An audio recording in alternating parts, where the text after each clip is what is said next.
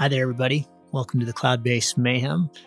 Got a great show for you today with someone you'll all recognize the great Johnny Durand, Red Bull hang glider pilot, many time world number one, and someone I've been trying to get on the show for an awfully long time. And the connection finally came through Nick Neynens, my friend at the X Alps, and uh, he put us together. And Johnny's been on pretty stiff lockdown down in Australia for the last year and a half now. I hadn't been able to travel, so he was psyched to get on the phone and have a conversation, and we had a lot of fun with this. We talked about his many years of competing, his recent foray into paragliding and the differences there, and uh, chasing the the morning glory.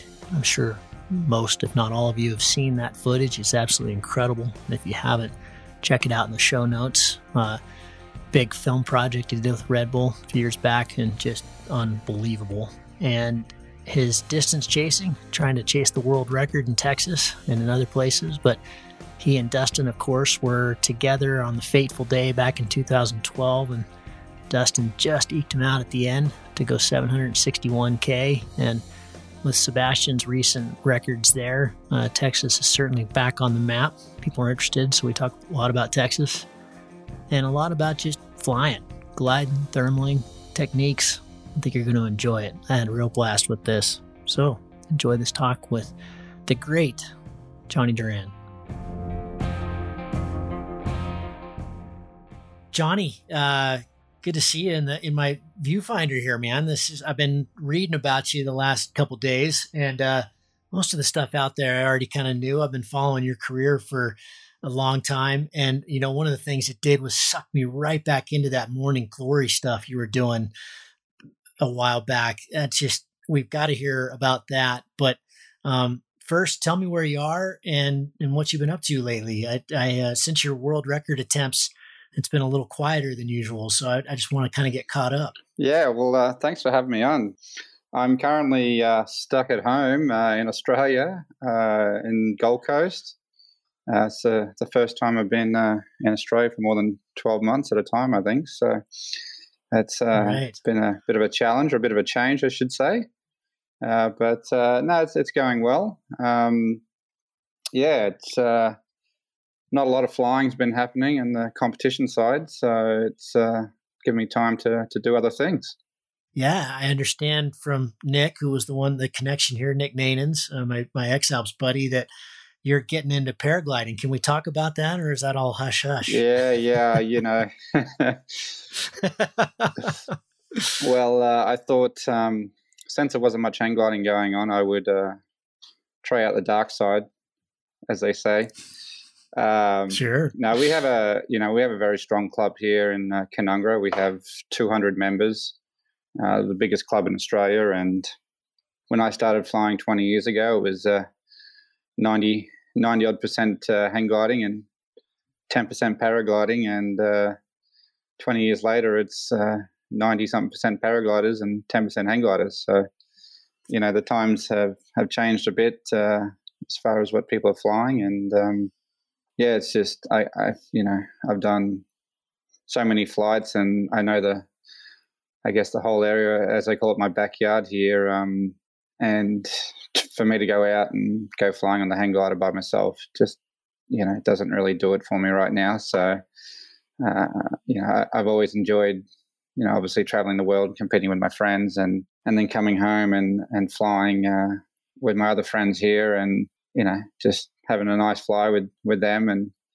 but to to go out there and be flying my hang glider by myself and uh, you know seeing the paragliders as you fly past them it just doesn't really do it. So I thought, well, I guess I'll try try the paragliding and uh, see what happens, you know. And yeah, I kind of kind of met up with uh, Felipe uh, that makes the Flow paragliders, and you know he's based here on the Gold Coast, and he he told me he was a hang glider pilot back in the day in Brazil, and uh, I was like, oh, I said, well, maybe I'll have to get you on the hang glider. He goes, well, then you got to fly a paraglider. So we kind of ah. had this thing about a year or so ago, and I said, well, I'll try one if you, uh, you know, if you try the hang glider.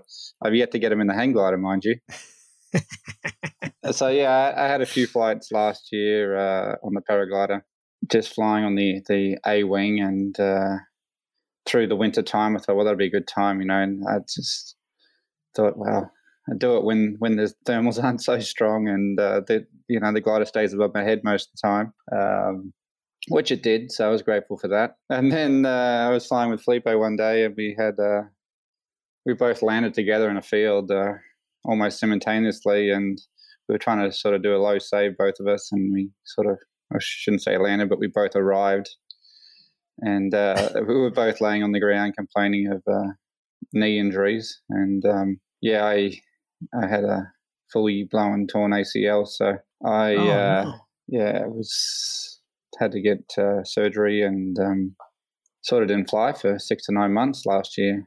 Um, from uh, a little, You, so just just a hard landing. you know, it wasn't even that hard. I I, I can't really blame it on paragliding. Um, I originally injured my knees motocross um, many years ago. I had the right one fixed after multiple injuries, um, or multiple hard landings, I should say. And then the left one's been the weak one ever since then. And uh, yeah, it was just a a field that had long grass and uh, was mowing and I thought I was on the ground, but I just sunk an extra couple inches and just sort of hyperextended my leg. Ah. and uh, I think it was, you know, it was just a straw that broke the camel's back, really. And it was kind of, kind of good timing when it happened because it was sort of during COVID and um, wasn't much else going on for me. So I was lucky that I was able to get straight in and, and get it fixed. Um, but yeah, spent a few months on crutches and uh, yeah, sort of been a long road to recovery. And um,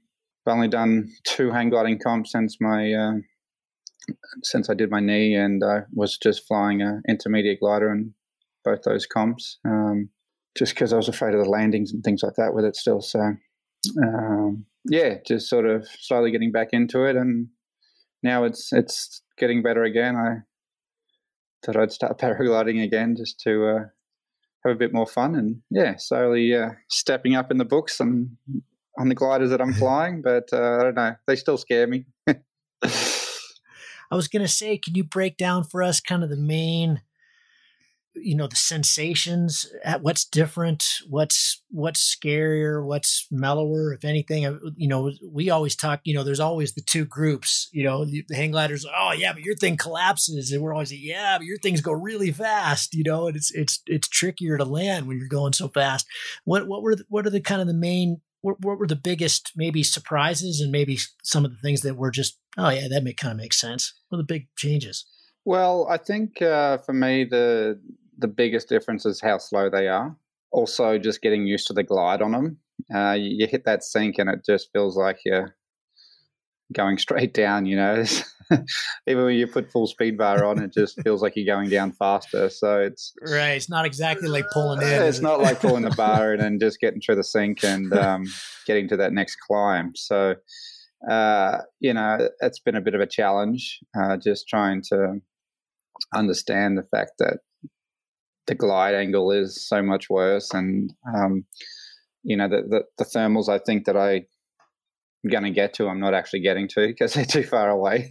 Uh, so it's a real readjustment of of, of how you fly I guess. Yeah, I, I think probably it's it's really helped me in the patient side of things. Um, not all hang glider pilots are that patient, so sort of flying a paraglider and flying for four or five hours and doing 50, 60 kilometers going, hmm, you know, that's, uh, it's, I would have, I would have landed a long time ago on a hang glider if that was the case. Um, but just because it's something different, you know, it, it keeps me going. And, you know, I've obviously been competing for a long time now on the hang gliding side, and it's uh, sort of what keeps me going when it comes to flying, um, having having a goal and trying to achieve it every time I go flying. Uh, so for me to be flying these gliders that are in the the lower class against a lot of the top guys here on their racing machines, um, and trying to to keep up with them, and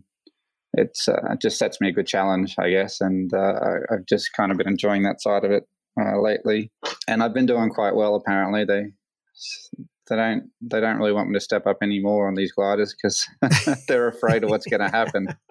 yeah, yeah, you'll be kicking their ass soon. Is there?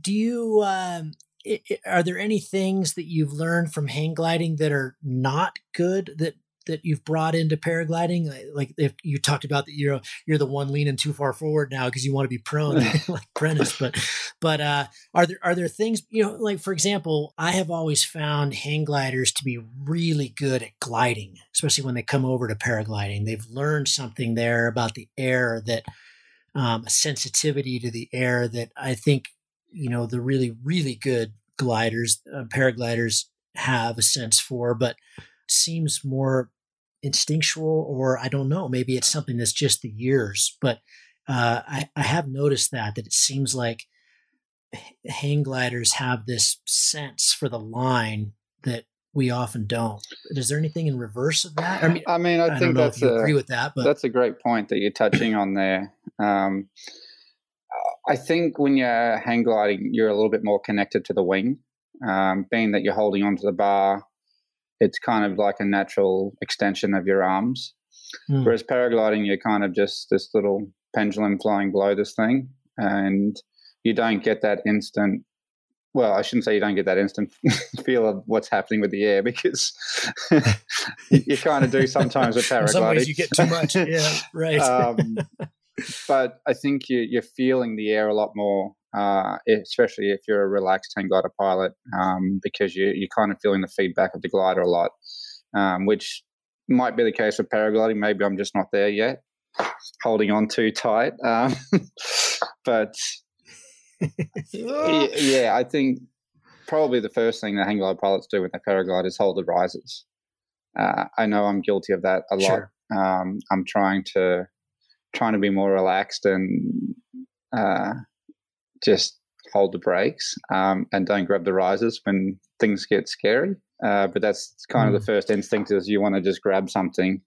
And I know it's against all what you should do, but uh, it's still something that uh, happens even even for me right now. So yeah, but that is an interesting point that you've got. You've got uh, when I had Jeff Shapiro on, he always t- talks about you know wingsuiting is is truly the only form of aviation where you're flying. You're not flying something. You, you know, you are the bird. Um, and I guess if we kind of stack things up, that is the progression, isn't it? It's wingsuits, and then it would be hang gliders because you're you really are connected through that bar, and you're almost flying. You're you know you're still flying something but you're very close to a bird. You're prone. You're you've got this incredible command of the of the wing and then then you go into paragliding which is a big step away from that. So yeah you, i can see that. That connection must be what must be great to get a sense for the air. Yeah i mean they, they say superman doesn't fly sitting down. So it's true laying down and, and and flying that way is probably the next closest thing to um, as Jeff says, um, you know, wingsuiting. Obviously, that's uh, you know, I've had chats with him about that, and you know, he he obviously loves it. Says it's the closest thing that you get to flying, and I mean, I couldn't argue with that. I've never done it, but uh, yeah. certainly you you know, it's just you with a little bit, couple little bits of material under your arms, so you definitely are flying mm. or falling, whatever it is. Mm. Um, yeah.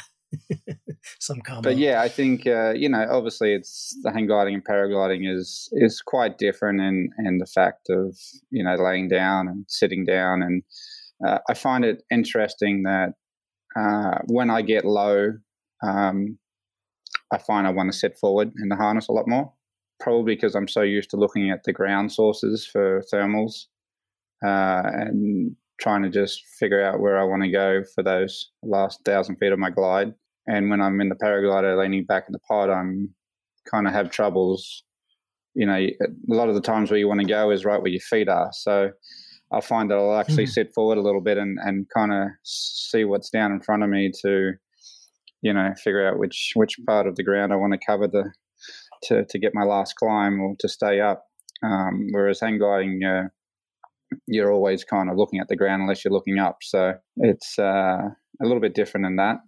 But just going back on the, the, the gliding part, one thing I have noticed, especially flying, you know, I've done a lot of my flying on the EN A wing on the the Flow Future, and uh, obviously, you know, when I first started flying it, at Felipe's, like those things aren't even made to go cross country. They're just a training glider, you know. And I was doing 50 kilometer flights from, you know, from our local site when no one else was getting up. They're all just bombing out. And he's like, dude, you, that's just not made to happen, you know. So I was like, yeah, but it's you know, it's still a glider. It flies. It's just really slow. You know, you just got to take your time and you got to scratch. Um, and then now I've stepped up into the uh, the Freedom Two, uh, so that's his high end B glider, and you know I'm finding that it, it's performing really well, and that I'm flying a lot with the the C wings and the D wings, and even some of the guys on their two lining comp gliders and tailwind or a little bit tailwind. I'm finding that if I pick the right line, um, I'm actually being able to stay with them all day long uh, just by picking that slightly better line. Uh, obviously, you know, the, the sink factors a lot more on the glide and a paraglider just because you're in it so long. Um, so if you can pick that better line, uh, you know, I'm finding that I'm able to to keep up quite well on on the lower performing wing, just you know, just by not losing all that height on glide. So it's sort of frustrating a lot of guys around here um, with that, but you know, there is something in it. You know, like you said, a lot of hang glider pilots have good lines, and that may be just from the amount of ground that we cover, the amount of experience we've got um, in picking lines. Um, you know, knowing when when it's time to race and when it's time to slow down and and things like that. And I, I find that if I'm leaving, you know, I might leave climbs early in the paraglider, and because I can see that there's better stuff in front of me, or I'm going to go up for the next couple of kilometers under a cloud, or things like that, that really, you know, seem to really help in in racing on the lower performing wings. So yeah, there's there's definitely, you know, I think anyone with thousands of hours in the air is going to be pretty good at picking lines and and knowing where the next thermal is, regardless of what you know what, what you've done your hours on. Really, gliding is one of those things, Johnny, that you know when you talk to really good pilots like yourself, it it tends to be one of those questions that gets that yeah, it's just hours, it's just feel, you know, it's it's kind of this Jedi thing, isn't it? You know, it's you know you're using the Force a bit. Um, but can you give any concrete things that our listeners can latch onto in terms of you know how to feel out a good line, how to how to approach gliding? You mentioned a couple things there. You know, hey, if if I'm in a climb and I know it's better down the line, leave, go. But and these are a lot of things you learn obviously in racing. But um, I'd love to hear your thoughts on gliding is one that you can talk about thermaling and technique and falling out and the windward side and, and you know there, there's real concrete things we can talk about there but gliding is one of these where it's tricky that, that was a, that was a very hard chapter to write in the book I, I can imagine i mean it's you know everyone asks questions about oh what should i've done different today you know i was here and i did this and i did that and i'm like well you know the the beautiful thing about flying is is every day is different and every situation is different. So to try and tell somebody what they did right or what they did wrong on any given day is extremely hard unless you're flying right next to them. Mm. So to like you said, to try and explain to someone how to glide better or how to pick the right lines is you know it's extremely difficult uh, because you can never paint the same picture twice. So it, it really does just come down to to knowledge um, and I think probably you know there's a few things that I, I like like to think that I'm good at and one of them is awareness um, that's probably my biggest attribute to flying and my eyesight so being able to to see things and understand or seeing the situations where you know you might be in a thermal climbing with three people and all of a sudden you see an eagle or a hawk or something a couple kilometers away low that's climbing much better and you take off you know 30 degrees to course line and people go well, where's johnny going? I don't know what he's doing. And you know two minutes later i've i've hit the strong climb and they're like oh it's over there. Um, and then you're gone you know? Um, or. Or the fact that um, you do you do see the sky changing in front of you and you can see that if you leave the thermal now, you're gonna you're gonna have a good line and you're gonna get to a better climb. Um, you might be low, but if you're confident that you're going to get that better climb, um, you know, you go, and that's sort of the way to get away from from the gaggle. Um, obviously, with paragliding, it's a little bit different, just because it's you don't really disappear that fast. Um, and if you do leave and you pick a pick the wrong line, then you know you can certainly be scratching at, at treetops while the others go over the top of you, uh, which you know can happen in hang gliding too. But it's it certainly seems a little bit more likely to happen in the paragliding. For me, being aware of your surroundings, it's not something that you just need to practice while you're flying. Um, it's you know it's good to practice when you're in your car driving to work um, all day long. You know, trying to just look around and just go, uh, how many people are in my area? Is it five? Is it ten? whatever it might be. It's great for when you're in big comps with lots of gliders and you just go, okay, there's 10 people in this gaggle. And if I can't see all 10 of them on every circle, I'm missing someone, you know? So just going, well, did that someone go somewhere? If so, where did he go? Why did he leave? Did he see something better? You know, hang gliders kind of disappear a lot easier than paragliders do. The paragliders are very bright and colorful and made like they're back in the 70s, you know? Um, hang gliders are stealthy and dark, and we like to disappear from our opponents. Uh, so you kind of got to be a lot more onto it, especially in, in, the competition side of hang gliding, with knowing where your competitors are and and um, where they might have gone and things like that. So for me, I like to keep an eye on everybody and everything all the time. The other day, I was said to somebody, "Oh, you you did this and you did that," and they're like, but I didn't see you anywhere. How did you know what I did? I'm like, well, because I keep eyes on everybody. Like you were five k's behind me, but I still saw where you were and you know what happened to you. Oh, really? So you know, it's that's probably just something that I've you know think is very important part of flying because there's too many people I see, especially the up and coming pilots that um, you know they're just quite satisfied with staying in the air and they're in they're in a one or two meter climb and they don't want to leave it or they don't you know they're, they're not worried about looking for someone else that might be in that slightly better climb that they can get to. Johnny are you also when you're when you're flying comps are you mapping who is who or just what everybody's doing are you paying attention to which pilot is are you paying attention to the names you know okay are you in other words do you put more weight into certain people oh certainly i mean you got to know yeah. i know absolutely everybody in the competition, what glider they're flying, what they look like. Um, and that's something I do on the ground. I just walk around. It's a little bit harder with paragliding because you things are all bundled up on the ground, and uh, hang gliding's a lot easier. You know, they're out there, they're on the hill. Advertisement, you can see what color people have. Their harnesses are hooked into their gliders. You can see their helmets. You can, but generally, you know, I mean, I I, I can tell even when I can't see someone's colors just by their flying style how much they bank up in thermals and, and things like that, I can just go, oh, that's Dustin over there, or there's so and so. I like to keep a very close eye on my opponents and know exactly who everyone is.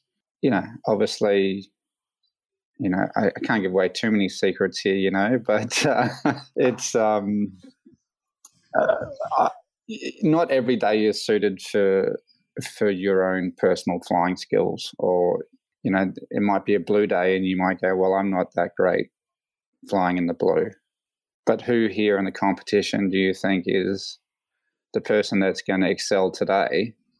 And I might go, okay, well, it's probably between these three people that have a good chance of winning the day today. So I'm going to keep very good eyes on those few people and, you know, just go, well, it mightn't be my day, but I'm going to try and stick with the people that I think is going to do well today, and you know that might be my game plan for the day.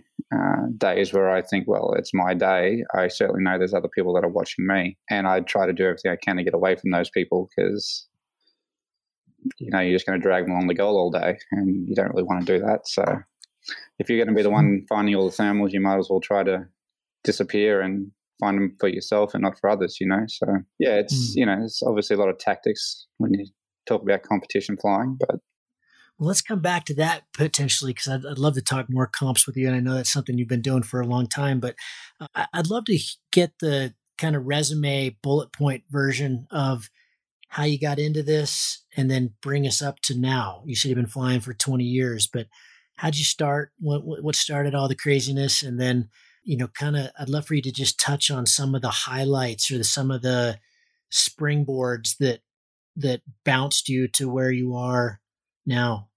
Well, I um, sort of got into the sport through my father.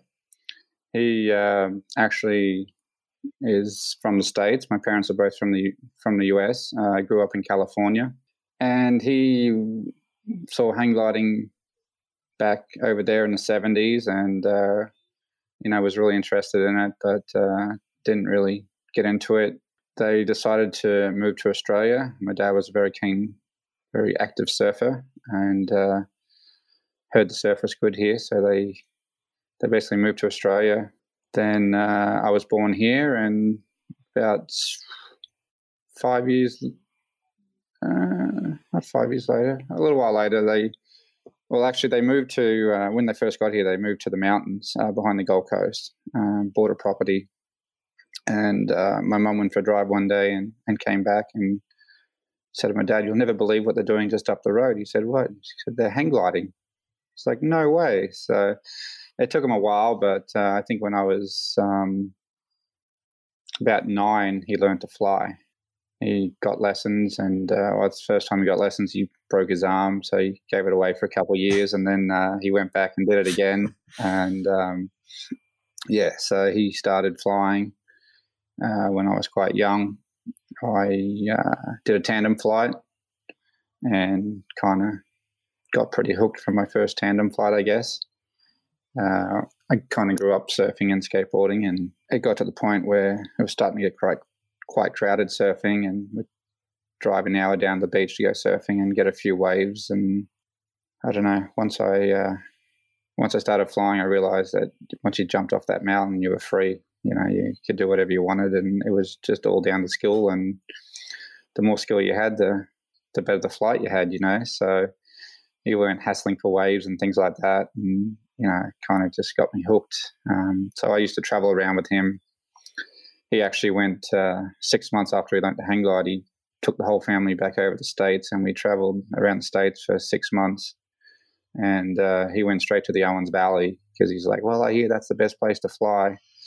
Wow. So he did a month in the Owens Valley, uh, fresh off the boat, and Ooh. yeah, he put himself that's a, in the, that's that's a quick education. he gave himself a very quick education on hypoxia and all that fun stuff. So um, yeah, but yeah, I was uh, you know obviously not flying then. I was only nine or ten years old, so yeah, I used to just travel around with him to the comps, and uh, every year I'd try to pick up a hang glider and couldn't get the A-frame off the ground. So he'd be like, "Oh, maybe next year." And eventually, uh, I got uh, big enough to get the A-frame off the ground. He said, "All right, you can start start learning now." And um, you know, I'd obviously had runs down training hills and things like that with people holding on to me. And uh, my parents went away for the weekend, uh, dropped me off at uh, a friend's house who was an instructor and said, "Oh, well, you're going to start doing your lessons this weekend." And they came home Sunday night and had already jumped off the mountain. Uh, it was a pretty fast lesson, and uh, they couldn't believe that uh, that you know I was only fourteen. Uh, the instructor had already thrown me off the hill, uh, but you know the great thing was I got the next day off from school on Monday just to show my dad that I could actually fly. So, um, yeah, I was pretty fortunate that uh, we had a huge, you know, strong club of hang glider pilots here in Canungra, and um, you know, we had a lot of Australia's best at the time uh, lived here and and flew our local sites. So, I had some great, you know, great pilots to learn from and um, watch and listen to, and I was like a sponge. I just sucked up all the information I could from everyone. And obviously, being around the sport for five years or so before I learned to fly, I I'd already soaked up a lot of information and um, had a pretty fast learning curve. And probably, I think I started competing a year after I started flying. So, whoa, it's this like late '90s, early 2000s. Uh, '95, I learned. '95, okay. Yeah, so it's that. That's it. Yeah, just went on 26 years um, a couple weeks ago. Yeah. So I mean, paragliding was was kind of a thing then. You know, mid '90s was getting to be bigger and bigger. You know, certainly then, you know, hang gliding was still by far bigger, but it was kind of starting to do this, you know, the crossing. Um, was that ever of interest to you back then, or was it just because this year was with COVID? Is it has it been of interest? Have you, has just been hang gliding that whole time? I have. I um, I actually did learn to paraglide. I kind of taught myself to paraglide back in the early uh, early days, uh, probably late '90s, I guess. I used to have an off-road skateboard that I built at school, and uh, I bought an Edel Space um, ah. from the 90s. Uh, I think in 93, 94, something like that. Pretty old glider. But I mostly used to use it um, just as a kite. So I was kind of like kiteboarding, I guess, with my off road skateboard. So I learned the, the ground handling aspect of paragliding. And um, we had a, only one instructor in the paragliding back then, uh, Phil Heistick here in Canungra, and he was sort of the only paraglider um, and was sort of teaching and getting people into it. So I used to kind of go out there and sort of ground handle a little bit with him and um, have a little bit of fun on my skateboard and things like mm. that when he was teaching students. And then a few years later, I decided I'd actually get my license, and um, he kind of just threw me off the hill because he's seen that I'd kind of done some ground handling and kind of knew what was going on. And obviously, flying hang gliders, he figured I had some idea and did a few early morning flights. And um, yeah, kind of got my got my rating, so to speak, back then, um, but never really pursued it. Um, and then after I won um, New South Wales state titles down at Manilla, uh, Godfrey convinced me to stay uh, for the next week to fly the pre PWC or something, pre pre PWC comp uh, before the Worlds. I think it was 2004 or 2005 um, comp I did okay. down there in Manilla, and he said, "I want to put you in as a wildcard entry, um, and I'll give you a glider and harness and everything you need to fly the comp." And I was like, hmm, okay. it's 130 pilots, and I literally probably had five hours in a paraglider. Uh, over about two years. Um, and I hadn't flown one for about a year. So I basically was an absolute beginner. And he gave me a Sigma 5 to fly. And I was like, You sure I'm going to survive? He's like, Yeah, you'll be fine. I was like, yeah. So, um, yeah, I jumped off the hill the first day and there was literally 100 pilots plus ridge soaring the western side of Mount Borah. And uh, I flew straight out and landed the bomb out and just went, oh, I don't know about this. that was my first flight, new glider, everything was all new, and there was just people everywhere. I didn't even want to turn the thing. Um, I went back up and uh, I uh, took off for a second time, and there was about six or seven other pilots that had bombed out with me, and they kind of knew who I was from the hang gliding side of things, and uh, they just thought we're just going to follow Johnny. And I think uh, five of them plus me made goal. We were the last ones to get the goal that day, um, but we got there. What? um, ah, that's awesome. But yeah, I kind of had a bit of an entourage following me around the skies there. but yeah, I, I, I mean, I did all right. I think I placed in the top forty. Wow, that's impressive. From memory, it's a while ago now, but uh, it was it was a big learning curve. Just you know, a lot of days I hit the deck just because I hadn't figured out the difference in the glide performance yet, and I'd leave a thermal halfway to base because I saw a cloud form in front, thinking, "Ah, oh, that's a better climb," and I'd find out that five minutes later I was on the ground, two k's from where the thermal was, still going, "Oh, well, that didn't work." um, and yeah, I was getting a lot of collapses and things like that, and it just it seemed at that time, you know, the gliders that the top guys were flying were quite dangerous still. In the fact that they were collapsing a lot and there was a lot of injuries and things like that. And being, you know, I think I'd sort of just become world number one at hang gliding at, at that time. Um, and, and seeing the fact that if I wanted to be good at paragliding, I needed to fly something pretty dangerous. Uh, didn't really interest me that much. So sure. I pretty much stopped paragliding. I, I did that one comp. I actually did a little bit more when I, I got back home uh, to Canungra just because I'd been so into breaking the, the distance record and the hang glider from our sides. And I was up around the 300 kilometer mark back then, I think, or a little more. And the paragliding record was about 110 or 120 kilometers. And I was like, yeah, it's not that hard to fly that far. I did 100 miles in the competition at Manilla on, on that glider. And I was like, it's easy doable for me to break the record here. And so I had a few attempts at that, but we got this great dividing mountain range to get across. And it's, um, it's quite challenging. Uh, there's only a few places you can cross it, and there's a lot of trees and high mountains. And uh, I got there a couple of times on the paraglider and never never managed to venture over it. Um, so I kind of just thought, oh yeah, yeah, maybe there's a reason why the record's where it stands with the paragliders, and sort of yeah, just gave it up basically, and literally had had a couple flights here and there, coastal flights over you know since 2005 uh, up until recently. Yeah, mm. but yeah, it was sort of just mainly just focused on hang gliding and trying to be the best in the world at hang gliding.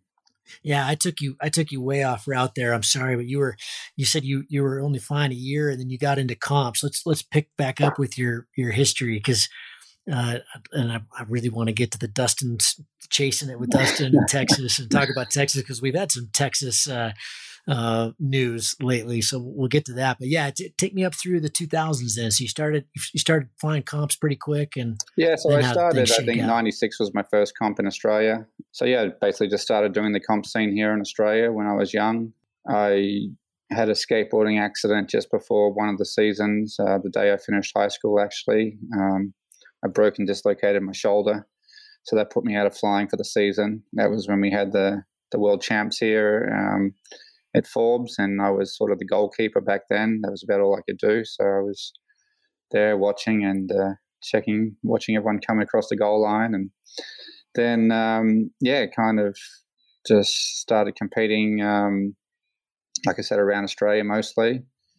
Uh, when I finished school, I did a little bit of traveling. Uh, when my first international comp was over in Spain, went over for the pre-world champs down in Algodonales in 2000.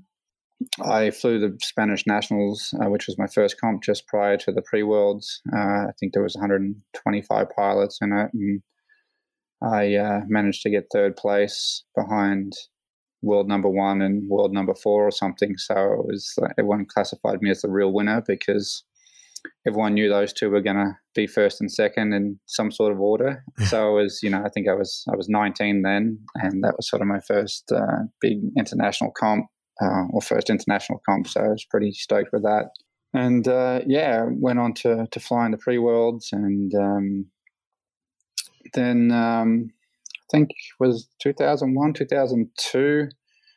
I was uh, working in the film industry here on the Gold Coast, and uh, got a phone call one day from Vicky at Moyes uh, Gliders, and she said we want to sponsor you to travel the world and hang glide. And I was like, right on. I'm like, yes, please. I'm like, sounds good. I'm like, well, I'm currently working in the film industry. And uh, she goes, yeah, there's only one coach. You got to leave tomorrow. I'm like, oh, that's a fast one. Um, so uh, kind of, I went to my bosses directly after the phone call, I guess, and had a little sit down meeting with them. And, and I said, listen, you know, this is a situation and told them, and they kind of looked at me and said, "What are you still doing standing here?" Um, oh wow, cool. They said, "You know, we can awesome. we can replace you tomorrow, but you'll never replace this opportunity." So. Jeez. If it doesn't work out, those guys. Uh, That's awesome. give us a ring when you get back, and we'll give you another job. So I had nothing to lose. Um, I, I, they said just leave now, just go. So I just packed up, jumped in my car, went home, packed my bags, and um, yeah, I was off the next day. So uh, that's kind of where my wow. my adventures started competing full time. And yeah, so I, I, was pretty fortunate that you know they they sent me around uh, the world flying the comps and uh, getting me that experience that I needed to to to get better. And then uh, I guess 2000. Oh, I'll tell you a funny story actually. Um, yes, please. More stories. when I, uh, a lot of people ask me how I, uh, how I started with Red Bull and uh, my sponsorship with them, and uh, when Red Bull first hit uh, Australia in the in the early 2000s, I was just like, oh wow, that would just be the perfect sponsor, you know, because my dream was just to be sponsored and fly hang gliders for the rest of my life. Yeah. Um, you know, and I saw their ads and I was like, Red Bull gives you wings. And I'm just like, oh, that's perfect. you know, what more can I ask for? And uh, anyway, I, uh, I got an email one day from uh, Red Bull and uh, they, you know, kind of started along the lines of, well, we've been watching you and uh, seeing the great things you're doing and we'd like to um, sponsor you or talk about sponsoring you. And I was just like, oh my God, you know, I, I, I told the whole family, you know, and everyone's just like, wow, really? That's amazing, you know. And um, it took me, I think, two days of sitting there on my computer, you know, just going, oh, how do I type an email back to this? You know, like this is Red Bull, you know. Eventually constructed an email and then I got an email back. And this went on maybe for a few days or a few email exchanges. And one night at dinner, my whole family was like, "Oh, did you hear from Red Bull today?" And I was like, "Huh." They seem very interested in this conversation, and uh, turns out that my nine-year-old sister had set up a, a Red Bull. a Red Bull at Hotmail account, and I was obviously not clued on that.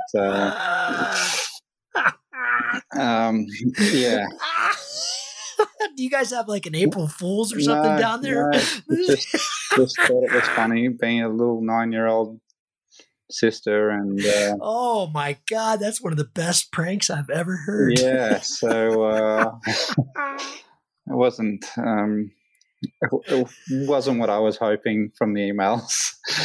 But um, a couple of years later or a year or two later uh, I was over. You got in, the real one. I was over in Brazil, or I think I was in Brazil at the time, and my mum sent me an email, and she's like, "Oh, you'll never believe who called today." I'm like, "Who?" She's like, "Red Bull." I was like, "Yeah, we've been through this one before." Yeah, right. um, she's like, "No, really, really," and she's laughing. She's like, um, "They want you to do an event over in Brazil." I was like, "Oh, okay." And I'm like, "Is this for real?" She's like, "Yeah," and she's still laughing. She's like, "Yeah, but I think you've got to do like a." a two kilometer ocean swim, and then you got to do a 50 kilometer mountain bike ride, and then you got to fly down the beach and do a 24 kilometer run. And I'm like, hmm, yeah. I'm not sure that I'm that sort of athlete, but uh, she's like, well, here's their contact, get a hold of them. And so it turns out that um, it was actually a, a, real email. And I um, got a hold of them and they said, no, no, no, we just want you to do the hang gliding part. We're, we're getting the best athlete in every sport from every country to compete. Hmm. And it was called the Giants of Rio um, back in 2004, I think it was.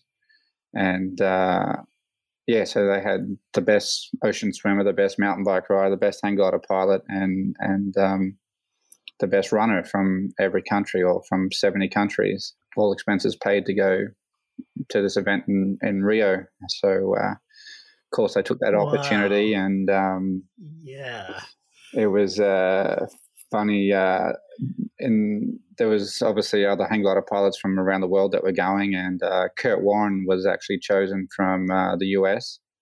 Uh, I think they had it was just Curt. I'm not sure if Dustin was there. I don't remember. I think he may have been. I think there might have been two teams from the US, uh, but Curt was on the the A team, so to speak, and uh, the two weeks before the event, we had our last competition in Australia, and uh, Curt and I uh, were duking it out for, for first place, um, and we ended up tied after five or six days of flying. Uh, you know, we tied in the competition, and then we were like, "All right, I guess we're going to sort it out in Brazil uh, when we do this uh, this race for um, for Red Bull." You know, and uh, we were we were stage two, uh, stage three of the the race. So it was the the two k swim, fifty k mountain bike ride up through the mountains to to the takeoff, and then we flew down, landed on the spot, and then the uh, then the runners had to to do the beach run,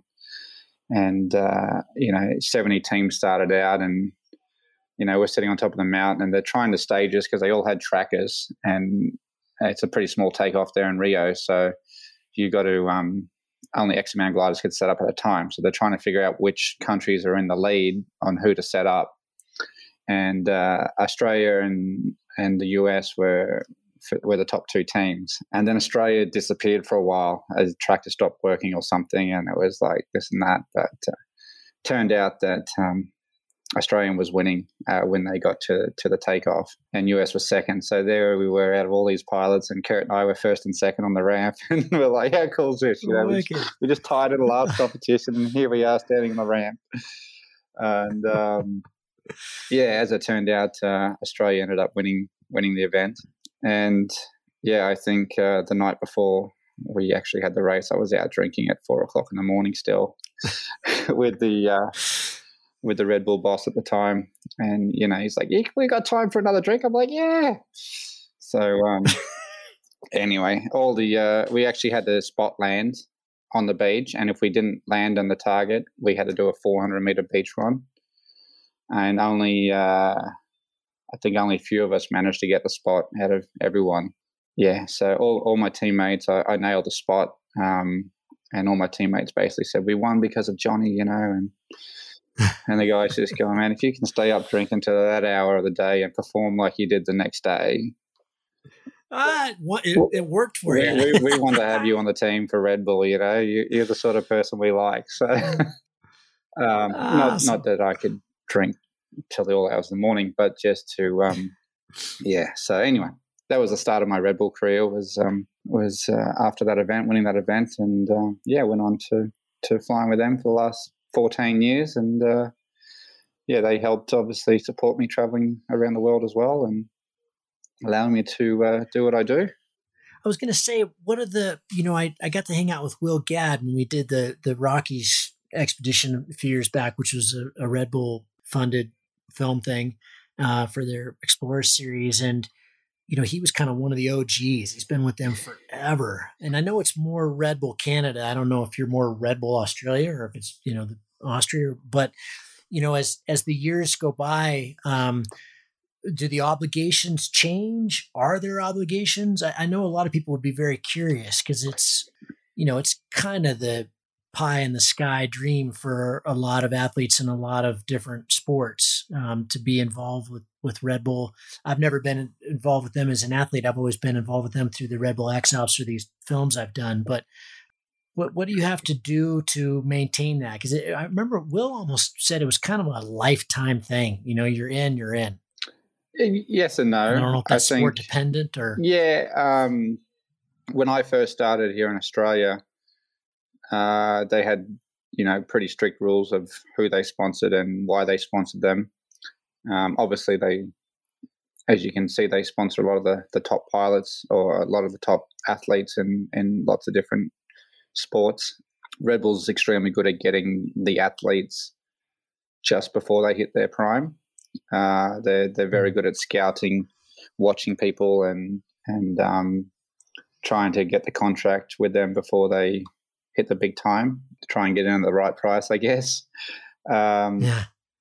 But Red Bull is obviously it's a worldwide based out of Austria, but each country has its own budgets and its own obligations to the world to the headquarters, and they basically all get an budget from the headquarters depending on I believe how many cans they sell, how important they are, and the athletes really depend on their country. So I mean, I think obviously, you know, a lot of people don't stay that long with Red Bull. I'm one of the longest lasting Red Bull athletes in Australia.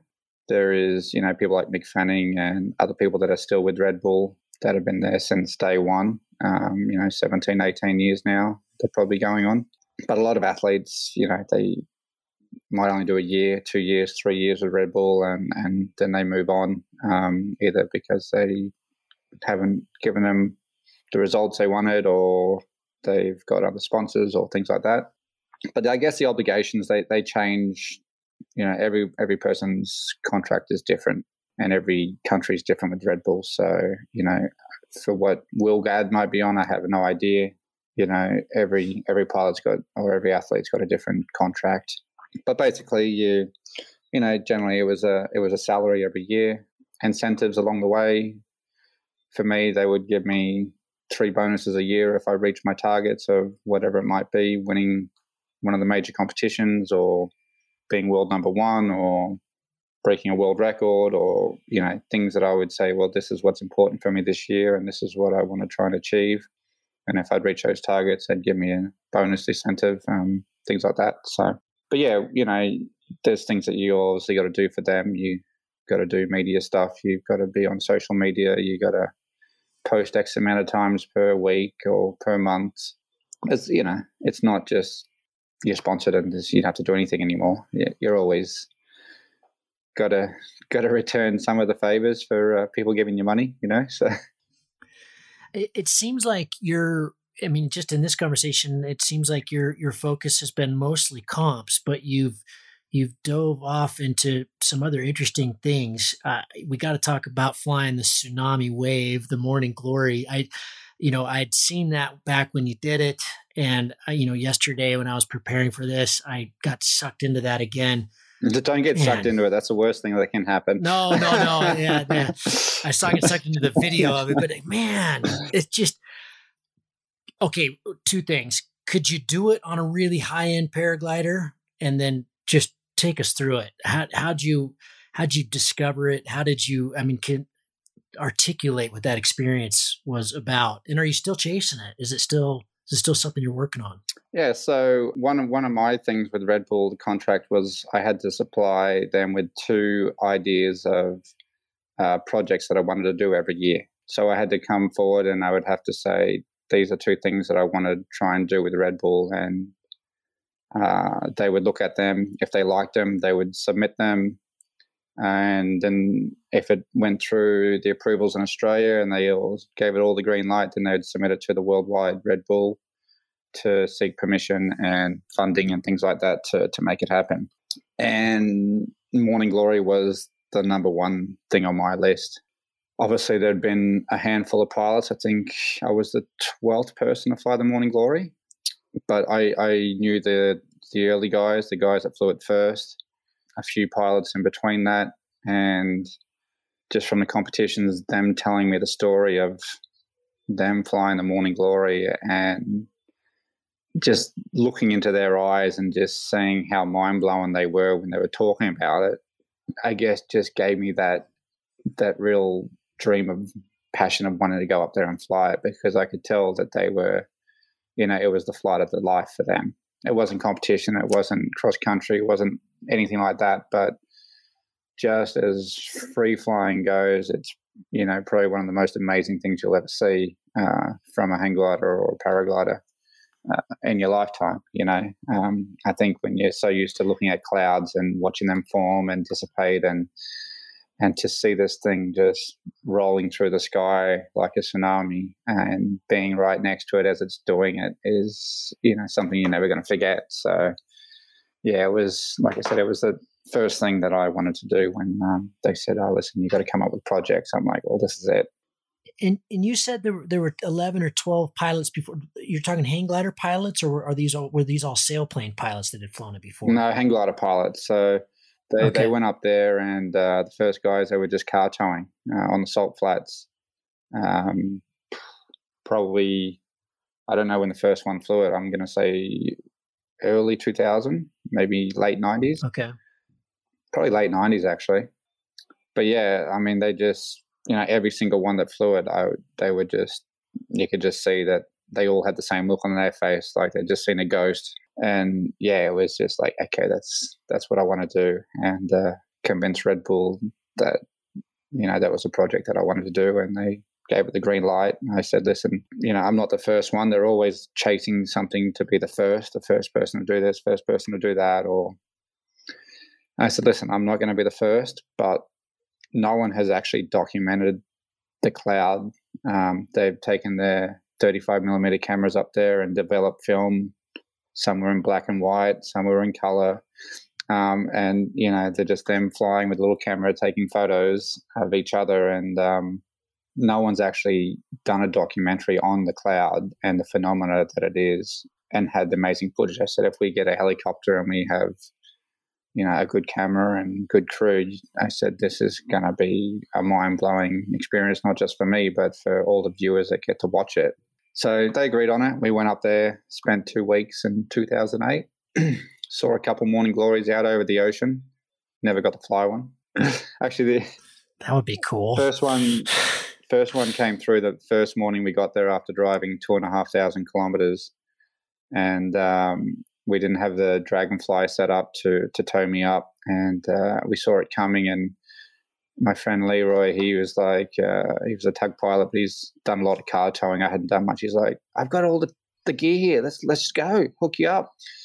And uh, so it took a little while to get sorted. And this thing, watching it come, I'm like, it's moving pretty fast. And by the time I got ready, uh, the wind just started to pick up from uh, from the gust front of it, and um, it was kind of crosswind. And I wasn't too keen because I hadn't really car towed in my life, and I'm like, oh, this, this could all go bad. And I'm like, well, just maybe wait a second, see what happens. And within 20 seconds, um, my dad was holding in front of my glider, and I was holding in front of my glider.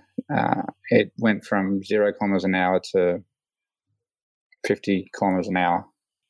Just standing there, and I'm just looking at him, going, "Don't let go of me, because I'm just going to get flipped upside down and dragged along the salt flats of my glider." And then, you know, he's holding the nose that low with the wind that as soon as the front passed us, the wind went the other way. I nearly got flipped upside down the other way.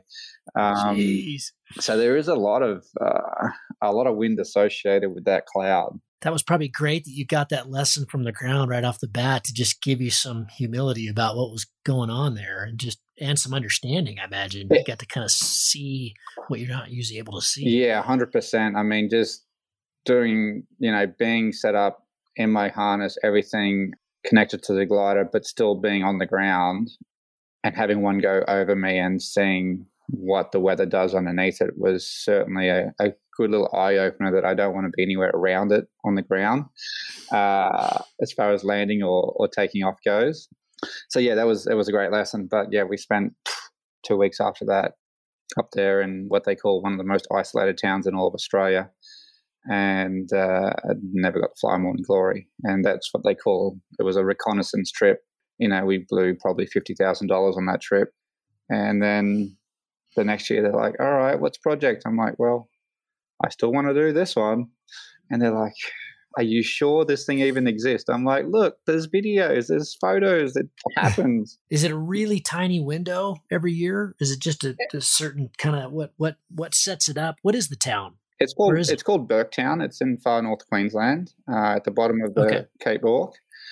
You know, it's it's a weather phenomena that it, it does it generally happens at a certain time of the year, which is September October It can happen throughout the year randomly.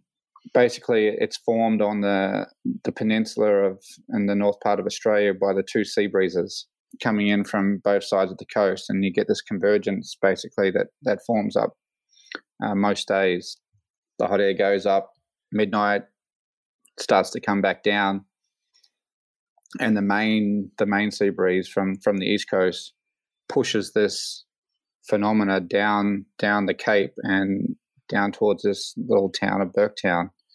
And sometimes it's when everything works out, it's got it's got the cloud with it, and it's just this rolling cloud front, basically convergence line that's been pushed from you know starts about midnight at night. They call it the morning glory because it pretty much hits Burketown right on sunrise. Sometimes it comes through in the dark.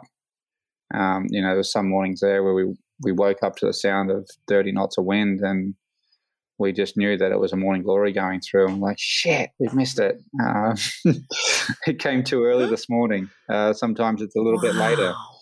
Uh, so, but yeah, I think that's where it got its name was, you know, this phenomena that just happens in the morning up there. And, you know, it's just, it's just glorious to look at, you know, and it was mostly the fishermen. It's a very, it's the biggest town in Australia for abundant um, barramundi fishing.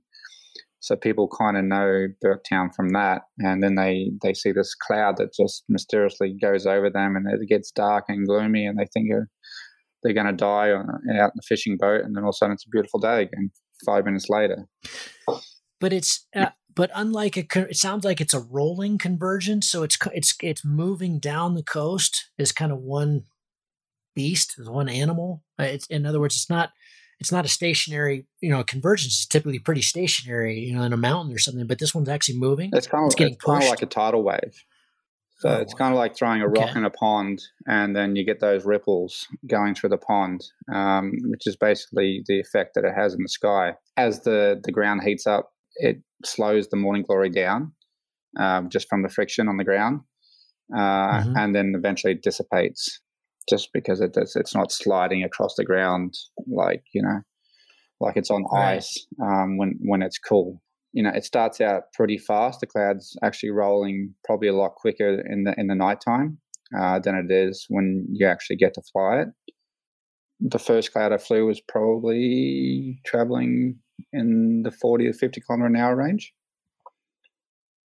across the ground. Um, and obviously, you're flying sideways along the cloud. So, you know, I was doing speeds of 70 to 90 Ks an hour, basically to keep up with the cloud as I was flying along it. Yeah, so I guess to answer your question about flying a paraglider on it, mm, it's going to take it's going to take some balls. Really at the outer limits here. yeah, because uh, you if you if, if you come down through it, you're toast. You've got to stay on the. Is it like flying wave in a sense? Are you are you flying the leeward side and, or you got to stay on the windward side? Well, it's it's kind of not really a windward side because it's just going around in circles. So you're basically just staying on the leading edge side, uh, which is okay. all the lifts going up, and then it's going all down on the back side. It's all going down. So if you get flipped over, you go, you get flipped to the back, you're, you're toast. Pretty much like surfing a, a, a back to front wave. Um, okay. So you can just gotcha. imagine if you're trying to surf the, the backside of the wave and you're getting too high on it, all of a sudden you get sucked back over the falls and you're gone. Um, you get mm. the turbulence, the rotor, the sink, all that stuff. Yeah, so it's it's kind of a bit unique in that sense. You know, the first cloud I flew was almost horizon to horizon.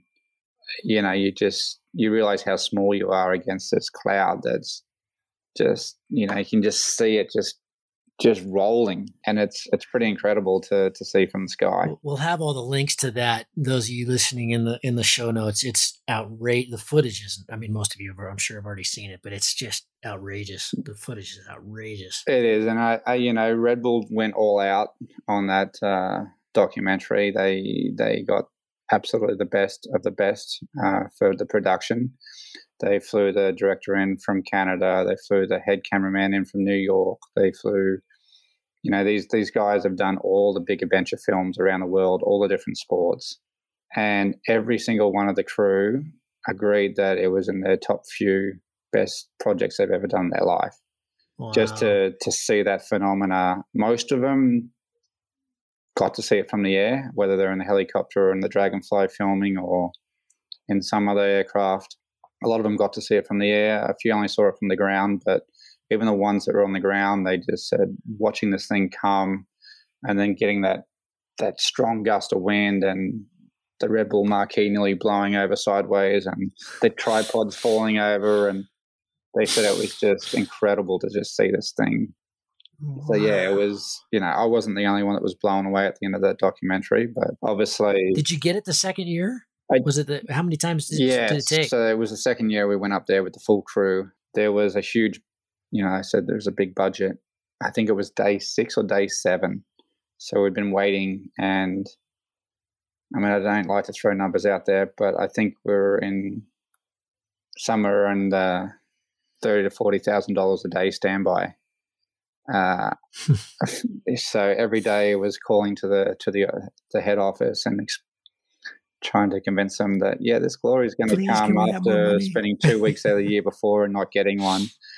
It was starting to be quite an expensive project, uh, but uh, once we got that first day, you know, everyone was just they couldn't believe, you know, the, the photographers and the director and stuff. They were just looking at the footage straight away, as you can imagine, that night. And they were just like, oh my God, we have some of the most insane footage we've ever seen in our life and anything and then we got another one the next day, which was a lot different and a lot more scarier. Mm. It was. They say the best ones come when it's it's all foggy in the morning. So the ground, you just have this layer of fog on the ground. But uh, the problem we had with that was the dragonfly couldn't take off and fly out to the location. But they just got this small window of opportunity. Um, it, the fog just broke for a, for a little bit, and they took off, landed where we were, and I quickly uh, hooked the tow rope up. We started towing, and we were literally we towed into the the bottom of the Morning Glory. Legally speaking, I don't think it was that legal because I actually lost sight of the dragonfly the tow rope's only 70 meters long. Jeez. And I immediately said, do a U turn. Uh, I think we're at the bottom of the glory. And I kind of knew what was going to be associated, you know. Uh, so we spent a little bit of probably 20, 30 seconds where I was staring at just the tow rope going, I hope weak link doesn't break because I can't see anything. and uh, we popped out to basically outrunning the glory. So we'd done a 180 degree turn from takeoff. And uh, I looked over my right shoulder and I looked up and it was it was like a 2,000 foot wave. We'd literally just popped out the bottom of this morning glory cloud and it was fog as far as I could see in front of me and just a 2,000 foot wave right behind me. And we just towed up alongside this cloud for 10 minutes, I guess. And I was hesitant to release from the plane because I still couldn't see the ground. And I had no idea where I was. Uh, there was a lot of forest and there's a lot of crocodiles up there. And I knew that I had to just fly one direction because of the forest downwind of me. Obviously, there's an ocean there too. Uh, so there was, a, there was a lot of things that were playing on my mind. And the moment I released from the plane, I realized that the cloud was moving that fast and there wasn't that much lift on it the the speed I was flying, I was literally just maintaining. Uh, I wasn't going up, I wasn't going down, but I was just just keeping up with the front edge of this cloud, and uh, I kind of spent I think thirty to forty minutes with no visual oh. of the ground. Like I mean, I had visual in the Jeez. sky, but it was just yeah. Uh, so I was just flying this this cloud like it was the biggest ski jump you've seen in your life right on the front edge of it. Uh, and eventually the, the fog, you know, once it started to heat up the ground, the fog burnt off and uh, I flew out from the cloud. I think I did 50, 50 something miles in the cloud that day. Whoa, and yeah, flew out in front and landed before pucker it, factor. Yeah, yeah, it is. It was that was the day my eyes really lit up. But yeah, that was you know, to, to get two morning glories in a row and, and for them to be so different. I mean, that day we had, I think, 10 or 11 of them lined up back to back. So they came as a big set. Uh, so behind the one I had, all I could see was clouds as far as I could see, just lines, just like big waves coming through. Whereas the first one was just one cloud and it was blue skies and everything was just perfect. But day two was. Were the one were the ones that were all lined up on day two was it really more like a wave phenomenon were they stacked up on top of one another were they just no like behind they're behind each other just like a set of waves okay. coming in wow. so like two three kilometers behind the one i was on was another big one and then another one and oh. another one and I think the helicopter went to 10 10 or 11,000 feet to to capture all of them for the for the doco because they couldn't believe what they were saying. They're like the helicopter pilot said he was he was that scared flying because he'd never been that high in a helicopter. They mostly they mostly do mustering and stuff like that. You know, they fly low level. He goes, "I'd never been to ten thousand right. feet in my life. It was the first time I went that high in a helicopter." And he, he didn't like being that high, you know. so there's a lot of firsts for everybody that day. The footage they got from that day was just incredible because I, I literally looked like a speck along this cloud. You know, there's a shot where they they zoomed right in. They had the Cineflex camera, so they had amazing camera and they zoom right in on me and then they just zoom out and they just keep zooming out so they can see the, the full cloud and I literally disappear. Like that's how small I am against it. So yeah, some, some amazing footage on there and um, you know it's been the most fam- famous thing I've done for Red Bull in, in my 14 years with them. I I still do interviews for it. You know, people still call me to do interviews. Yeah, I mean, the, so. the, footage is just the footage is outrageous, and I remember seeing it when it first came out and just having my mind blown, and you know, looking at it again yesterday, it was kind of the same experience. It's just Jesus. I mean, I, I think it's. Uh, I'm sure it's a little different for people that fly to to see you flying that, you know, because you can imagine it in some ways. You know, you, you're never going to get the experience like you did, but you know, I can imagine being in that cockpit just going, what? This is fucking outrageous. Yeah, yeah, exactly. so, so cool. I mean, for me, that was, you know, that was a, a dream come true. And to, to do it twice was, you know, to have two of your dreams come true in two days was pretty amazing. Is it something you would do to just go do now, or, or was that second day enough of a man? I don't know. That's is it. Is it really right on the edge of safety risk, or is it that was just a really bad day? Yeah, I mean, obviously for me, I had I had helicopter support, I had medical, I had everything with all the projects I've done with Red Bull. Obviously, it's a factor they have to have for me to do it. Whereas, you know, the guys that did it before me, or there's only been one guy that's done it after me, and he got swallowed into it. But none of them had anything, you know, they just went up there and hooked themselves to the back of a car and got towed up, you know. So you know, it, it is something I would do again. I actually was trying to get talked into doing it this year. A friend of mine had a trike and he was going up there and he's like, I got the trike. You could just come along. And uh, it was very tempting and I didn't end up doing it. But uh, it's not, I, I kind of would like to do it on a sailplane just because only one in four actually get to the to the coast a lot of the times the best morning glories are out over the ocean. Mm. And I think just to, to experience it in a sailplane, uh, having that extra speed and just racing at 200 plus k's an hour down this this cloud front in and over the ocean mm. and things like that would be just something a little different. Not to say I wouldn't do it in the hang glider again. I just, uh, you know, it's I know what's involved. You know, I've spent a month up there and flown it twice, and it's there's really nothing in the town. There's nothing to do without it, and there's a you know it's a lot of waking up at four o'clock in the morning, setting up in the dark, and you know there's, there's a lot of effort into flying it. And I've been fortunate that I've done it twice, and you know, like I said, I'd love to do it again, but um, it you know it's an expensive thing, and you know this year was probably a great opportunity to do it because you were there. Well, he was there. The main cost was there, which is to get someone to tow you up. But uh, yeah, you know, it didn't happen, and I won't say I won't do it again. But uh, it just hasn't been that high on my list because I feel like I've already achieved it, and you know, yeah, I've done it. But tick the box. Yeah. yeah.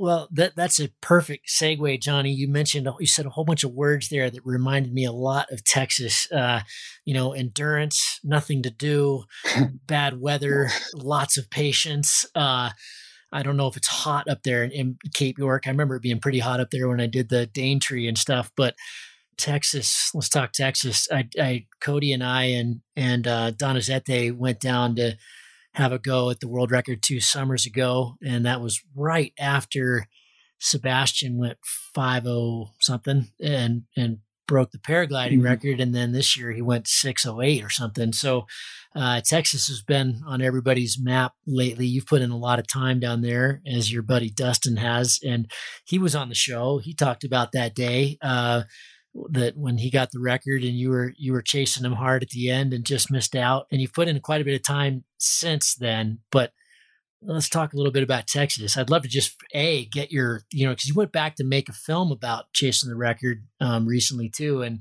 I uh, watched that yesterday. That was good, uh, but didn't have the weather as we didn't. Sebastian seems to have nailed it. He's down in Dallas and he's kind of gotten it figured out, and he just shows up on the day. But for those of us like you know, I live a long way by car away from there. You know, this is a big country as yours is as well, but you have to really invest uh, coming across the pond.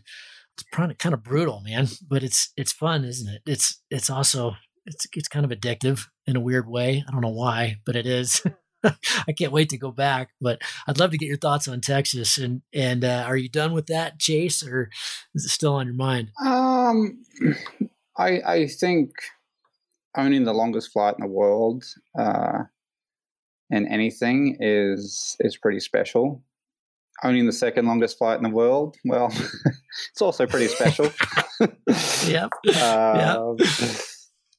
Yeah, it's uh, you know it's always it's always been a dream of mine to own that world record, um, and that's why I did like you have put in time in in Texas and and trying to achieve that goal. Uh, it's as you mentioned, it's all of the above. It's hot, it's desolate, it's not much to do, and you're only there for one reason, and that's to to spend all day in the air flying, uh, trying to fly out of Texas. But uh, as we know, that that panhandle is quite long, and it, uh, no one's done it yet. So, no.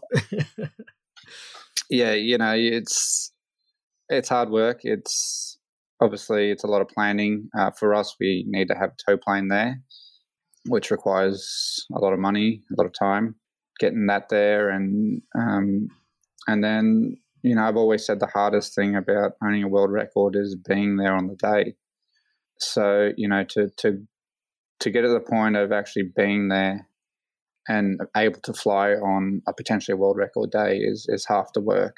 The flight itself, well, that's obviously a bit of hard work, and then once you achieved it, the the hardest part is uh, is actually getting the claim in through and getting it actually ratified. So um, yeah, you, you, spend more time yeah. trying to do that than you do everything else. I think.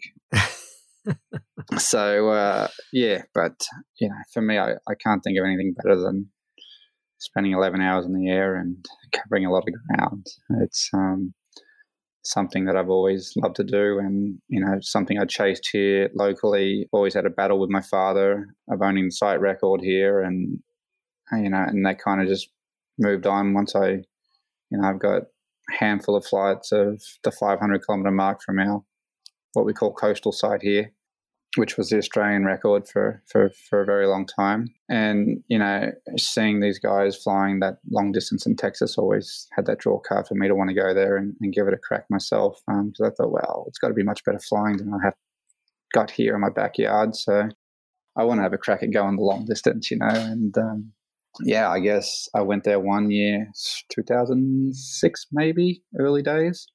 I think Manfred had the record of 700 kilometers and then Mikey Barber flew a little further, but not far enough to claim a world record. Uh, you know, he he didn't beat it by one percent. I think was the record of the rules back then. He did. Oh, wow. He did seven hundred and five kilometers, and he needed to do seven hundred and seven um, to actually. Wow, I didn't know that rule. Yeah, so he, you know, Mikey unfortunately just passed away this year but you know, for for many years he had the longest flight in the world. Just wasn't wasn't a ratified one because he didn't go one percent further than uh, than the previous mm. record. Uh, they eventually changed that over time, but they also changed a lot of other rules. Back then, they were towing to ten thousand feet and releasing from the plane and and getting a three a free 40 50 k's in the early hours of the day when it was the hardest to stay up you know yeah. Uh, you've flown to Pata or Texas and uh, you know the hardest part of the flight is the first hour. You're flying through lock gates few landings cloud base is sometimes 10 feet. 1500 feet off the ground. Sometimes if you're lucky it's i think the day dustin and i did it was about 2000 feet so it's low, and you got to go crosswind a lot of time, cross tailwind on every glide to get around the airspace that's downwind of you. So it's a really challenging first hour or so. And for those guys that flew the 700 Ks, they were towed to 10,000 feet and had a huge head start, which was something that we weren't able to do. You know, they put the rules in of flying to 1,000 meters or towing to 1,000 meters only so yeah, there was a bit of a disadvantage, but you know, it wasn't obviously didn't mean that you couldn't break the world record. It was just you just had to uh, do it the harder way. Mm. And I guess on that particular day uh, or that particular event that we were down there in Zapata, Texas, Dustin, you know, I, I arrived in the country from I can't remember where I was, Brazil or somewhere, and uh, Dustin um, you know, I talked to him as soon as I got off the plane. I had to drive from San Antonio, I think I was, down to Zapata, and he said, uh, ah, dude, you guys, you know, it's bad week of weather. You're not going to go anywhere. And I'm like, come on down. Like this, you know, it's going to be good. We'll have fun. We'll try and go far. And he's like, ah, it's going to suck. The weather's no good. It's not going to happen. And, you know, prior to that, Texas, uh, Texas encampment, uh, Dustin and I had broken the, uh, the East Coast record from in Florida and we flew the whole day together and we landed together. Uh, we did, I don't know, 480 kilometers or something, whatever it was. So I was like, come on, I need someone to fly with, you know, come on down. He's like, nah, nah, nah. And then, you know, four, five, six days passed, and all of a sudden the weather started looking good. And then I get a phone call from Dustin, I'm coming down. oh, well, now the weather's looking good, you're coming down. Because he was able to drive, you know, he was in Phoenix. He was still a day's drive away, but, um, you know, he was able to get down there. And he's like, but I got no retrieve and I got nothing, you know. I'm like, oh, well good luck.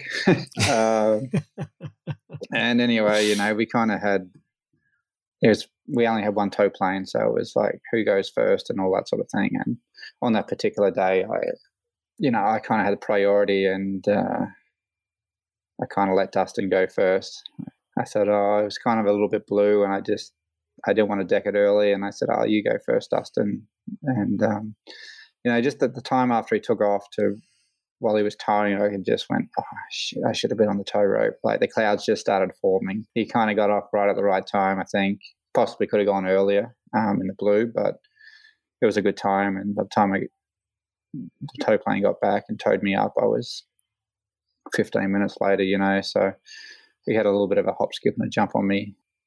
Yeah, you know, I was chasing him down the whole day. And I think after three or four hours, I eventually caught him about the 180 kilometer mark. And then, uh, yeah, we flew together for a long time.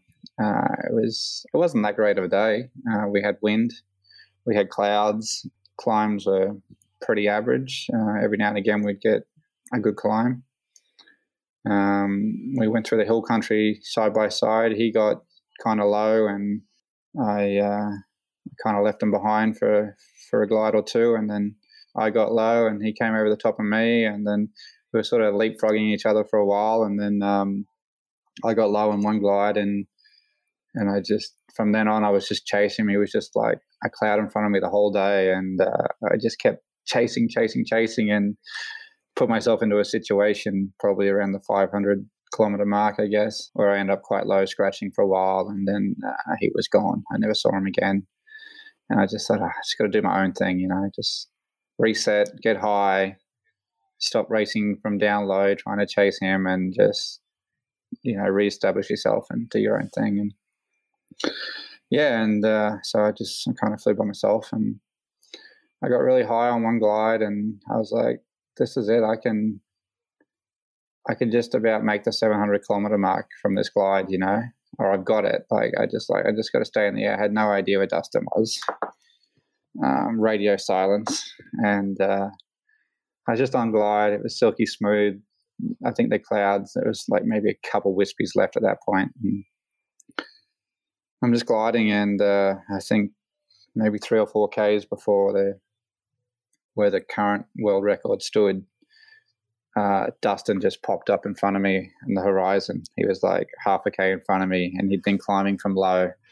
And I came in, and we were like wingtip to wingtip oh, as we so circled in about 50 up and we basically we crossed the the world record line together, um, tip to tip. You know, we were kind of I don't know. I think his radio had stopped working. We were kind of just yelling at each other. You know, we're that close we could talk. We were, we were, pretty excited, both of us, at that moment. Um, and uh, yeah, I was kind of I had the GoPro on. I was trying to film the whole thing. You know, and then we kind of topped out on that climb and or next climb, and the st- the sun started to go down uh, and I wanted to capture the. Uh, oh, actually, before that, Dustin just kept stopping. He's just like kept circling in zeros and twenties up. I'm just like, I'm looking. I'm like, been flying for 10 and a half hours. We've broken the world record. Like, just let's go and land. You know, like I was done. I was just like, I'm over it. We we achieved what we came here to do, which was break the world record, and we've done that now. Do we really need to sit in zeros watching the sun go down? You know, apparently we did. I obviously didn't have the patience, and uh, you know, we were on glide, and he stopped, and I was like. And I just kept gliding, and I was trying to get the camera going because the sun the sun was setting and I wanted to capture that sunset moment of being up there all day and breaking a world record. And and you know I probably went about three four hundred meters and I looked back and it looked like it was climbing. So I, so I turned around. I flew back in the wind uh, which was obviously a mistake on my part. Came in below him 100 meters below him and there was nothing there. And uh, then he turned around and went on glide and uh, yeah. We basically both glided to the ground but he had that extra 100 meters on me then and um, flew that extra two kilometers and um, yeah well still owns the world record so, uh, yeah oh. I should I should have just I can see the frustration I should have just kept like, gliding and uh, not not turned around but um, you know I I I achieved the world, you know, breaking the world distance record, which is what I wanted to do. And, um, you know, I'd been standing for 12 years, I think. So, yeah. you know, I'd gone there, I achieved what I wanted to do. Um, Dustin got the better of me on that last little moments of concentration while I was a little bit distracted, I think. And, uh, yeah, I just you know, a lot of a lot of people say, "Well, he should have just landed with you," and you know, share the record together, and that's what the paragliders do. And uh, you know, you guys wouldn't have done that flight without each other. And you know, there's not there's not any part of me that thinks that either one of us couldn't have done that flight without the other person. You know, I don't think that. Obviously, it probably helped us flying together, sped things up a little bit. I would like to think if he wasn't there, I still would have had the same outcome. And I'm sure he thinks the same way. So, but yeah, it was funny because Dustin, you know, we had, uh, well, Dustin and I go way back uh, to early days here when he first came to Australia. I'm not sure if you touch on that subject, but um, there was a lot of, lot of rivalry between Dustin and I for, for many years. And uh, so he got one back on me, let's say uh, on that flight, uh, which was a good one to get me back on. I'm not going to lie. Yeah, uh, yeah, yeah. yeah. but yeah, you know, like like I said, a lot of people think that he should have, you know, wasn't very sportsman sportsmanlike and things like that. But uh, at the end of the day, everybody would have done the same thing. So yeah, and I mean, it was it was. um you know, I remember, I remember him. He, we talked about this too, and I brought that that very subject in and he said it was it, you know it wasn't it wasn't really the plan you know you guys didn't have that gentleman's agreement to begin with it was you know chasing the world record and you know it's so easy to look back on something with 2020 hindsight and and but i you know in in my my own history which isn't as long as either of yours it was really the brazilians and not until after you know they were definitely chasing the world record back in the mid 2000s as well but you know, they started really doing this team thing uh, in 2007, but really got going on it when they broke when they broke the 500 in 2015, I believe it was, and then there's been a string of them since. But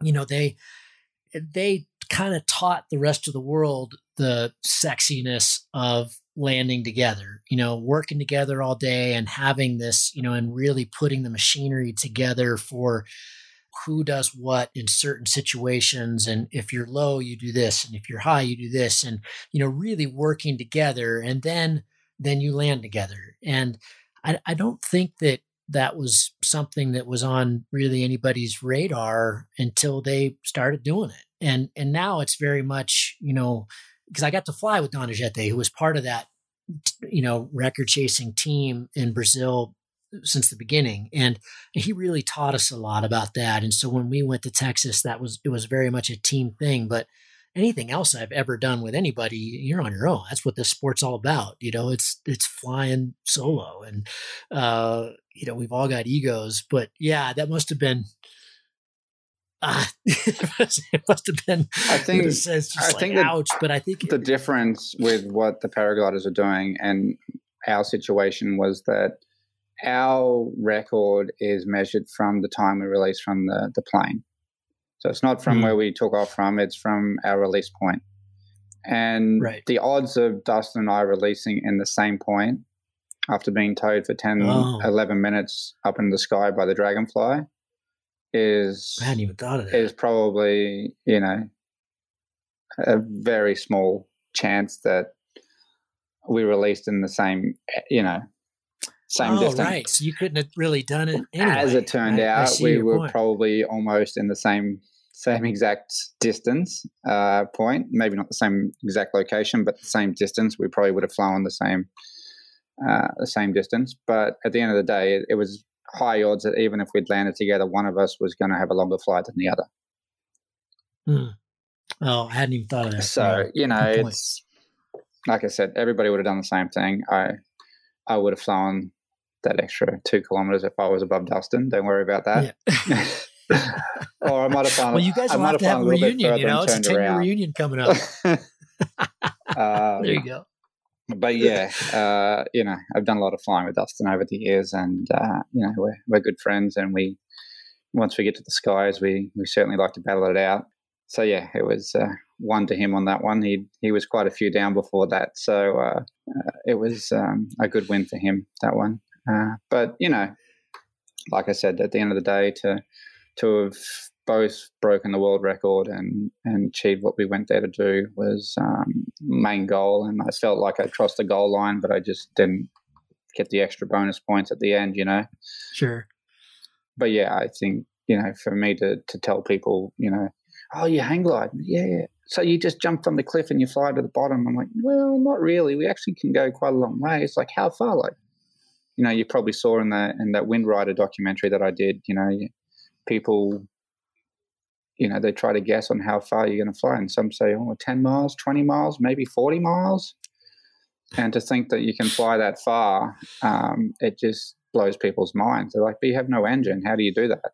Yeah. And for me, it's, uh, I know the, the old world record, the 700 kilometers, was, uh, I used to do a lot of flying from Brisbane here down to Sydney or when I would travel overseas, I'd always take a plane trip, and that was exactly 700 kilometers. So every time I took off in the plane, I'd get a window seat and I'd stare out there and I'd watch all the territory you got to go over. And I think, man, that's a long day in a hang glider. You know, it's a lot of ground to cover. And, uh, you know, I, I, do that every single flight. I just go, yeah. so that's what I got to do. I got to fly that far to break the world record. And for me to be able to tell people around here that, you know, the longest flight I've done in the hang glider is further than Brisbane to Sydney, they just go, What? In one day? Or do you get to stop and have dinner and stuff and go the next day? I'm like, No, this is just 11 hours straight. They, you know, they just look at you like, Wow, that's. That's a big achievement. They don't really, you most of the time, they don't even really understand it. I remember landing in Texas and a guy pulled up alongside. He had a big, huge truck, you know, proper Texas truck. And, and, uh, well, where'd you come from? I, I came from Hebbronville, you know, which is right down near Zapata. And we were, you know, I don't remember where we were north of the hill country. It wasn't a huge one, but it was over 300k, and it was, and he he just couldn't. Well, where'd you jump from? Well, Hebbronville. How high was the plane? yeah, exactly. Yeah, they think you're a parachute. No, no, like, I came off the ground. yeah, you got blown all the way. Yeah, it, it was pretty funny. Yeah, pretty funny. so um, yeah, I mean, obviously, you know that's the joys of Texas is breaking a world record. The non-joys of Texas, uh, you probably saw in that last documentary I did too, of being escorted out by uh, deputies and police and border patrol, and you know I had a little interesting landing when I tried for the, the records a few years ago with Red Bull, and I landed on a big property right on the border of Mexico, and I mean I didn't look like a Mexican, but they still treated me like I just jumped over the border. So, uh, you know, there was it looked like a funeral procession when I got out of this this property. There was, I think, ten or twelve cop cars and border patrols and all these flashing lights going on, and there they were delivering this hang glider pilot um, back to to the retrieve car that had my passport and all the camera crew there waiting to film it, and uh, it was pretty funny. but you know, they they had to go through their the protocols and do everything as they do down there. And yeah, you know, you can you can land out and in Texas and be walking for a long ways. I mean, paragliding's different.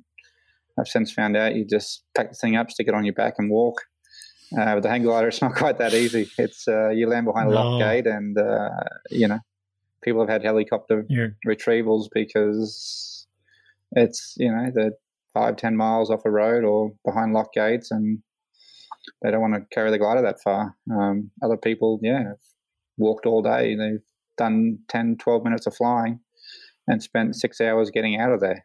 Um, which they say yeah, you can it's a, it's a you can fly place. 300 k's there and get back sooner than somebody that flies 10 kilometers and that's yeah, a that's a true that's story true. uh, yeah no we saw that in our case yeah they land out and they're in the middle of nowhere with no roads and or lock gates and they're they're walking they're hiking for you know all day long in that hot blistering 40 degree heat so, yeah yeah i i uh when i was down there i was training for the X Alps. So, I, you know, I was pretty fit. And, you know, like you said, that first hour is the section that's just nasty. It's just mesquite and wind farms and no roads. And the roads that are there are all behind gates and they're not lined up with the wind. And, uh, yeah, I land, I, you know, flew 10K or 30K, you know, nothing and landed. And, uh, walking out was like, man, this is actually life threatening. It is, just, yeah. It was so hot. And so, I mean, it, a couple of times I thought, I'm just going to have to leave my gear. I, I don't think I can, you know, because we're not flying X Alps gear when we're doing that. We got big, heavy kit, nothing like hang gliding kit, but still heavy kit. And just, man, this is, it was torture. Mm. it is brutal. No, I've been fortunate that I've only, only had to land out once there off the beaten track, so to speak. So I've uh, yeah, I've been pretty fortunate with my Texas uh, encampments, but uh, yeah, I definitely tread carefully and I work very hard on every low save because you know you know sometimes every five circles could save you an hour walking. So you know just getting you to that next road potentially. Um, as you said, the roads don't line up with the wind. Uh, you're always crossing roads and if you can get to a main road, uh, it might be another 10, 15 kilometers downwind of you. If you can just stay in the air for five more minutes, you're going to get glide to that road and you know your life's just gotten so much better already. Even if you land um, you just feel like you've accomplished something. So uh, yeah right. yeah totally. it's, it's, a hard place. It's you know it's a great place to do records but it's also can be very challenging if you uh, if you're on the ground so yeah, it's not a gimme for sure. Jonny, I want to be mindful of your time and wrap things up here. This has been a super pleasure, and I could do this for hours. But just before we do, two two quick questions. They're quite different. Uh, the first is if you could go back to your 50 hour self, which was somewhere in your early teens, sounds like, uh, what would you do differently? And then I think everybody would love to know when we uh, when we can start traveling again. What's next for what's next for you? What's what's on what's a goal? What's on your horizon? Is it more Texas? Is it world breaking encampments or is it something else? All right, back to my 50 hour self. Well, I was still at high school, flying on weekends. Uh, still didn't have a license at that point. Uh, so I was relying on um, my father or friends to come pick me up and take me flying. You know, I guess for me, I was just, I was just so into flying and, and trying to fly far at that point, it was all about going distance, uh, staying in the air as long as I could. And um, yeah, I don't know what I would change from that. You know, probably taking more days off from school and flying more. ah. so your advice would be to do more of it. I like it. yeah, I certainly don't look back and think that I wish I'd changed anything. You know, I've had a great, great life, and uh, yeah, I I would just probably fly more if I could have back then. Because, uh, yeah, I had full time school, and uh, every now and again I took sports days off when the weather was too good to go to school. There was definitely several occasions where I got to school and turned around and hitchhiked my way back home just in time to see my father driving out with his hang glider on. I'd be like, uh, how about we go back and get my glider too? Because uh, so um, yeah, probably would have taken more days off from school to fly. Um, cool. and what's next? Well, that's a great question. I've literally been traveling since I was 21, um, to nearly 20 years. uh, traveling the world and uh, competing and sort of just not really having a plan, just doing all the comps. And now that I've been at home for two years, stuck here, it's kind of, I don't know, it feels like that dream of flying all the time is sort of coming to an end. I don't know why, but um, probably just because I haven't been able to travel for so long.